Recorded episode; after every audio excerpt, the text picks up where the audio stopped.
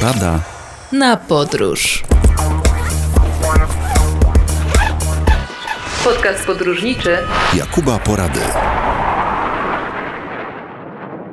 Zanurzamy się coraz głębiej w jesień, ale zanurzamy się także coraz głębiej w jesienne podróże. Jak zawsze w Polsce ta jesień, nawet bardzo późna, wcale nie musi być deszczowa i pełna słoty, bo również i słońce i całkiem spora temperatura, jeśli już będziemy mieli powyżej 10 stopni, zachęca do tego, żeby ruszać w tajgę.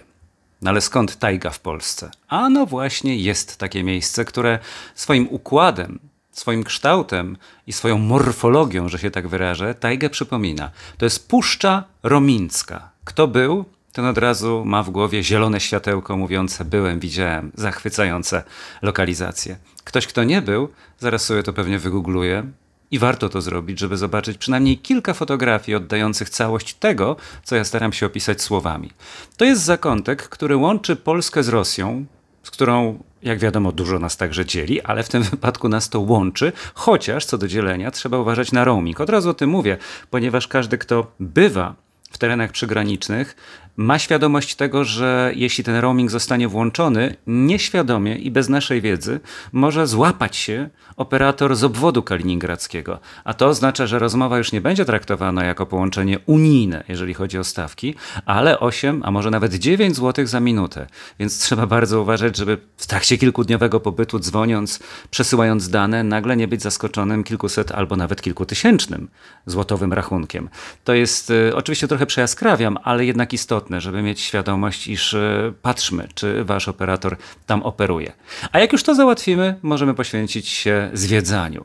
Trójstyk granic, tak się to określa, koło Bolci w gminie Wiżajny. On łączy Polskę, Rosję i jeszcze Litwę, bo mówiłem o sąsiedztwie rosyjskim, ale o sąsiedztwie litewskim również pamiętamy. To jest taki ozdobny ostrosłup z granitu zrobiony i on ma godła trzech państw właśnie sąsiadujących z napisem w języku danego państwa, czyli po rosyjsku kto czyta, kto pamięta jak ja rosyjski ze szkoły uczył się, nie będzie miał problemu. Po litewsku może być trochę gorzej, bo słowa zbliżone, litery do naszych, to jednak słowa są bardzo trudne. Moim zdaniem litewski jest niełatwym językiem, ale ten trójstyk warto zobaczyć i warto go sfotografować.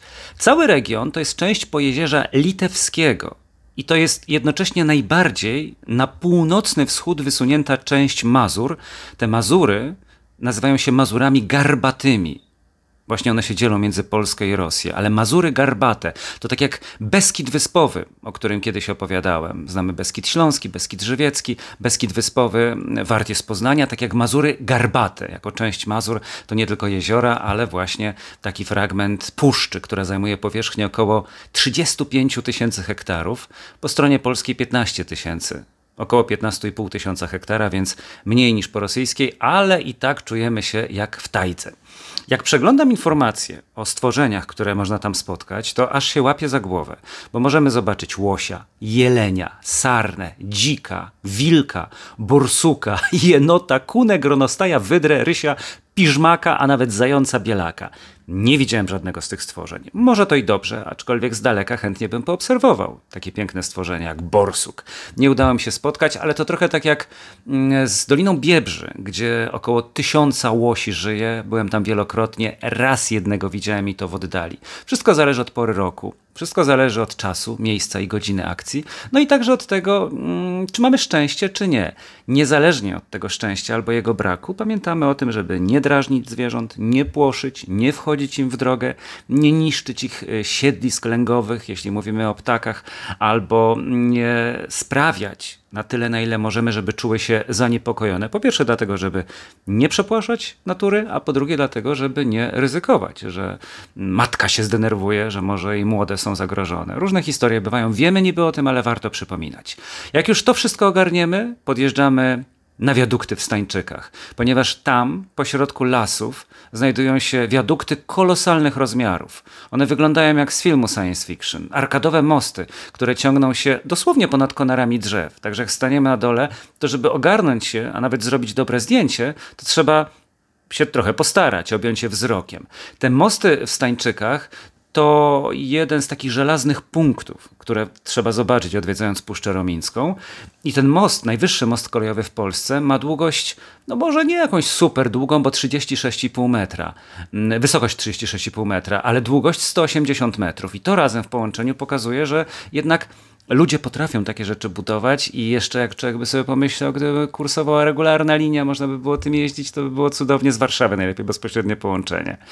Y, bywa sporo ludzi, więc zależy jak utraficie terminowo, czy będziecie sami, czy dookoła was będą wszyscy się pchali, żeby zrobić jak najlepsze fotografie, ale tak czy inaczej trzeba nastawić się na to, że chłoniemy przede wszystkim przyrodę i te wspomniane wiadukty w Stańczykach, albo wiadukty w Botkunach, albo we wsi Kiejpocie. Można sobie je porównać, jak ktoś będzie miał ochotę zaznaczyć, żeby pojechać w te wszystkie trzy miejsca, a potem podjechać do piramidy w Rapie bo pruski baron Fahrenheit, fundator piramidy, do którego kiedyś ta wieś Rapie nazywała, życzył sobie, żeby rodzinę pochować właśnie w grobowcu o kształcie piramidy. A ponieważ pieniądz, jak wiadomo, dużo może, w związku z tym zbudowano właśnie taką piramidę, która przypomina egipskie budowle i nawet zachowały się trumny drewniane, w których zamknięte są zmumifikowane ciała. Tak piszą przewodniki, nie zaglądałem, nie wiem, ale te trumny można oglądać przez zakratowane okienka, więc to jest y, rzecz, która także y, warta jest obejrzenia i doświadczenia tego na własnej skórze. Wspominam cały czas o tej naturze, ponieważ właśnie jesień, mówię, jest wspaniałym okresem do tego, żeby, żeby się tam wybrać. W zimie, ja byłem kiedyś w zimie na Mazurach Garbatych i pamiętam, że śniegu było autentycznie co niemiara. To już tak się człowiek czuł, że gdyby nie był w towarzystwie, ja byłem z ekipą telewizyjną, więc byliśmy w stanie w razie czego przepchnąć samochód, w razie czego sobie jakoś pomóc, ale samemu, no to nawet dobre zimowe opony czasami nie wystarczą. Może opony z kolcami, ja nigdy na takich nie jeździłem, ale w Skandynawii się ich używa, to tam pewnie by jakoś dały radę, pozostają być może łańcuchy. Ale na pewno jest to do ogarnięcia, tylko trzeba uważać, kierując się w stronę Gołdapi, właśnie zimową porą. Natomiast teraz jesienią, póki jeszcze tych śniegów nie ma za dużo i jeszcze się da, a już na przykład zmienicie sobie opony, gdybyśmy wybiegali w przyszłość, to myślę, myślę, że spokojnie można wybrać się, poszukać na którymś z portali społecznościowych interesującego noclegu, no i spędzić tam niezapomniany weekend. Ja Takich weekendów polecam Wam aż 52, bo tyle jest w ciągu roku. Taki jest zresztą mój projekt jednej z przyszłych książek, więc na razie zbierając materiały również o Puszczy Romińskiej, staram się pamiętać, zobaczymy co z tego wyjdzie, ale za chwilę powiem Wam o zupełnie innym miejscu. E, mieszkałem w nim przez kilka lat, dawno tam nie byłem, ale uważam, że jest to również rzecz nie do pogardzenia. Wracamy po przerwie. Podcast podróżniczy Jakuba Porady. Ach, ten magiczny Górny Śląsk. Ciągle do niego wracam myślami, wspomnieniami, ale także pociągami, bo z Warszawy do Gliwic jest od kilku lat pociąg, którym dojedziemy szybko i sprawnie, a z innych miast także da się bez kłopotu, nie używając swojego samochodu, przyjechać pociągiem, przyjechać autobusem, czy też wreszcie wybrać się rowerem, jeżeli ktoś ma zaplanowaną dłuższą trasę i dłuższe wolne. A Gliwice to jedno z takich śląskich miast o charakterze inteligenckim. Politechnika Śląska y, i oddział jej właśnie w Gliwicach robi tam naprawdę dobrą robotę. Ja pamiętam, że kiedy zacząłem pracować w TVN24, to byłem wzruszony, jak dowiedziałem się, że mm, państwo Walterowie mają związek z miejscami, do których ja czuję się też przywiązany, bo akurat pani Bożena Walter kończyła drugie liceum ogólnokształcące w Kielcach imienia Śniadeckiego, którego ja jestem także absolwentem, a z kolei pan Mariusz Walter kończył Politechnikę Śląską właśnie w Gliwicach, więc ja będąc najpierw w Kielcach jako kielczanin, a później w Gliwicach, gdzie trafiłem po maturze i pracowałem w teatrze, wtedy to się nazywało Operetka Śląska, później teatr muzyczny, przez pięć lat tam pracowałem, już później zacząłem studiować dziennikarstwo, ale jeszcze dwa lata w tych teatralnych murach przebywałem, haben, i e, choć wtedy wydawało mi się, że, że może nie jest to dla mnie dobre rozwiązanie, to jednak dzisiaj z perspektywy czasu wiem, że nie tylko dużo się nauczyłem, ale także dużo zobaczyłem w mieście, które na początku wydawało mi się całkowicie obce, a teraz uznaję je za swój dom. Gliwicki rynek, jeżeli przyjedziecie do Gliwic i wyjdziecie z dworca, to jest ulica Zwycięstwa. Taka główna ulica jak Nowy Świat w Warszawie, która prowadzi do rynku. I to jest najważniejszy plac w mieście. On zachował cechy średniowiecznej zabudowy, dlatego mamy wrażenie, często w niemieckich polskich landach są takie miasteczka, ale także na Dolnym Śląsku, także na Opolszczyźnie, gdzie rzeczywiście niezależnie od e, historii, pomroku dziejów, to jednak ten układ kamiennic, układ e, okiennic pokazuje nam e, jakby teraźniejszość połączoną z tym, co było, nie wiem, 300 lat temu. Rynek jest kwadratowy, no prawie kwadratowy. Uliczki dochodzą i odchodzą ze wszystkich naroży, a w centrum jest usytuowany ratusz. To jest taka klasyczna zabudowa na prawie niemieckim. Ten pierwszy drewna, drewniany ratusz powstał w XIII wieku. On był murowany e, w XIV stuleciu, a później wielokrotnie zmieniany, no jak to często bywa. Natomiast obecną formę zyskał już w XX wieku e, i mm, nie wiem, czy dalej tam jest czynna w podziemiach. Chyba tak. E, knajpka połączona z pijalnią piwa, więc jeżeli będzie ładna pogoda, to po tym rynku przejdźcie się dookoła i siądźcie w którejś z kafejek albo odwiedźcie antykwariat, w którym ja spędzałem dużo godzin i pamiętam, że zawsze sprawiało mi przyjemność patrzenie nie tylko na książki, ale także na różnego rodzaju antykwaryczne artefakty. A potem na gliwicką wieżę Eiffla, tak się na nią mówi, gliwicka wieża Eiffla, bo to jest unikat inżynieryjny w skali światowej. Inne obiekty tego typu albo rozebrano podczas wojen, albo zastąpiono konstrukcjami e, stalowymi, natomiast to jest drewno. I na tym polega wyjątkowość tej gliwickiej radiostacji, znanej nam z historii. Gliwicka radiostacja została zbudowana z drewna modrzewiowego. One są łączone mosiężnymi śrubami, i stoi. Jej wysokość to 110 metrów, a my jednocześnie przypominamy sobie prowokację gliwicką, czyli początek tak naprawdę e, II wojny światowej i historię, która tak tragicznie dla nas się potoczyła. No, lata minęły, warto ten obiekt zobaczyć, ale zwracam tym razem uwagę nie na samą historię związaną z tym, co się wydarzyło na chwilę przed e, Westerplatte i przed Wieluniem, ale także właśnie tej budowy, bo to jest dowód znowu na tezę, którą wielokrotnie wygłaszam. Jeżeli patrzymy na coś pozbawieni wiedzy, to patrzymy i mówimy, no wieża jak wieża. Ale jeżeli już ktoś wam powie, tak jak ja wam mówię, że to jest unikat inżynieryjny, dlatego że ta radiostacja, ta wieża jest zbudowana z drewna modrzewiowego, a to już nie jest oczywiste. I to nagle się na to inaczej patrzy, bo człowiek już to wie. Wtedy rozumie, o co chodzi w tym wszystkim. Dlatego tak istotne jest czytanie didaskaliów i zdobywanie wiedzy na temat miejsc, które A obok radiostacji jeszcze mamy park sensoryczny. To już jest nowość z 2017 roku. I takie Centrum Kopernik. Można wykonać różne doświadczenia. Nie wiem, rozmowa przez zakopaną głęboko rurę albo wybuch z armaty powietrznej. 10 zł to kosztuje e, w palmiarni na przykład, gdybyśmy chcieli z kolei spędzić trochę czasu w pawilonie Tropiku albo pawilonie historycznym, bo również e, palmiarnia gliwicka jest miejscem, które ma długą tradycję i które pięknie zostało odrestaurowane. A jeszcze wracając do historii, Również warto zajrzeć do willi Caro.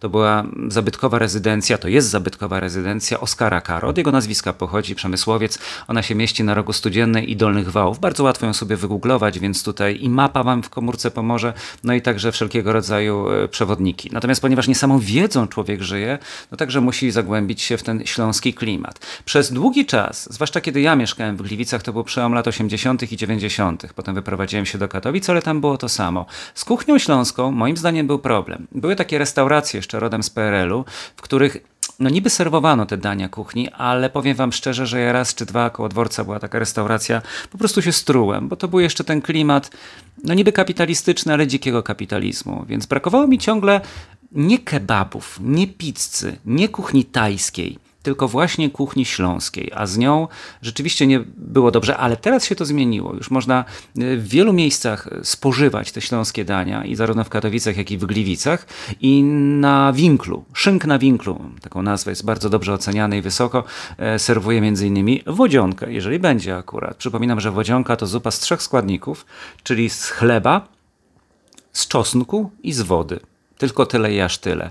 Jest to zupa o tak mocnym skondensowanym aromacie czosnkowym, że no nie każdy ją przełknie. Jeżeli ktoś ma alergię i nie czuje się w stanie, żeby potem pójść na randkę z dziewczyną, to może lepiej niech sobie odpuści. Ale ja spróbowałem raz, pamiętam, drugi później i zawsze uważam, że trzeba doświadczyć takich smaków, podobnie jak innych śląskich dań, ale ta wodzionka to jest zupa z biedoty powstała. Zresztą cała kuchnia na świecie pochodzi od biednych ludzi. Bogaci wymyślali różnego rodzaju cudeńka, natomiast biedni wrzucali składniki, które mieli pod ręką i tworzyli z tego potrawy, do dzisiaj kultywując te tradycje. I my poszukując podróżniczo, poszukujemy także kulinarnie, więc wodzionka da radę. Odwiedzajcie Gliwice i zobaczcie, jak wygląda to miasto, które moim zdaniem ma coraz większy potencjał, jest dobrze skomunikowane, ma też w pobliżu akweny wodne i e, można od niego właśnie zacząć przygodę z Górnym Śląskiem. Jeżeli ktoś tak naprawdę nie zna tego Śląska i ciągle kojarzy mu się to z takimi hałdami rodem z filmów Kazimierza Kuca albo z kopalniami i fedrującymi górnikami, to to, to jest tak, jakby spróbował tylko albo obejrzał minutę filmu z trzygodzinnej produkcji poświęconej różnym e, filmom z całego świata. To jest fragmencik i wycinek, zupełnie też nieadekwatny do zieloności, która jest na Śląsku, która zawsze była jeszcze przed wojną i wy ją zobaczycie także w Gliwicach. A zatem zachęcam do podróży, bo to jest moja porada na podróż. Do zobaczenia, do usłyszenia właściwie następnym razem. Porada Na podróż. Podcast podróżniczy Jakuba Porady.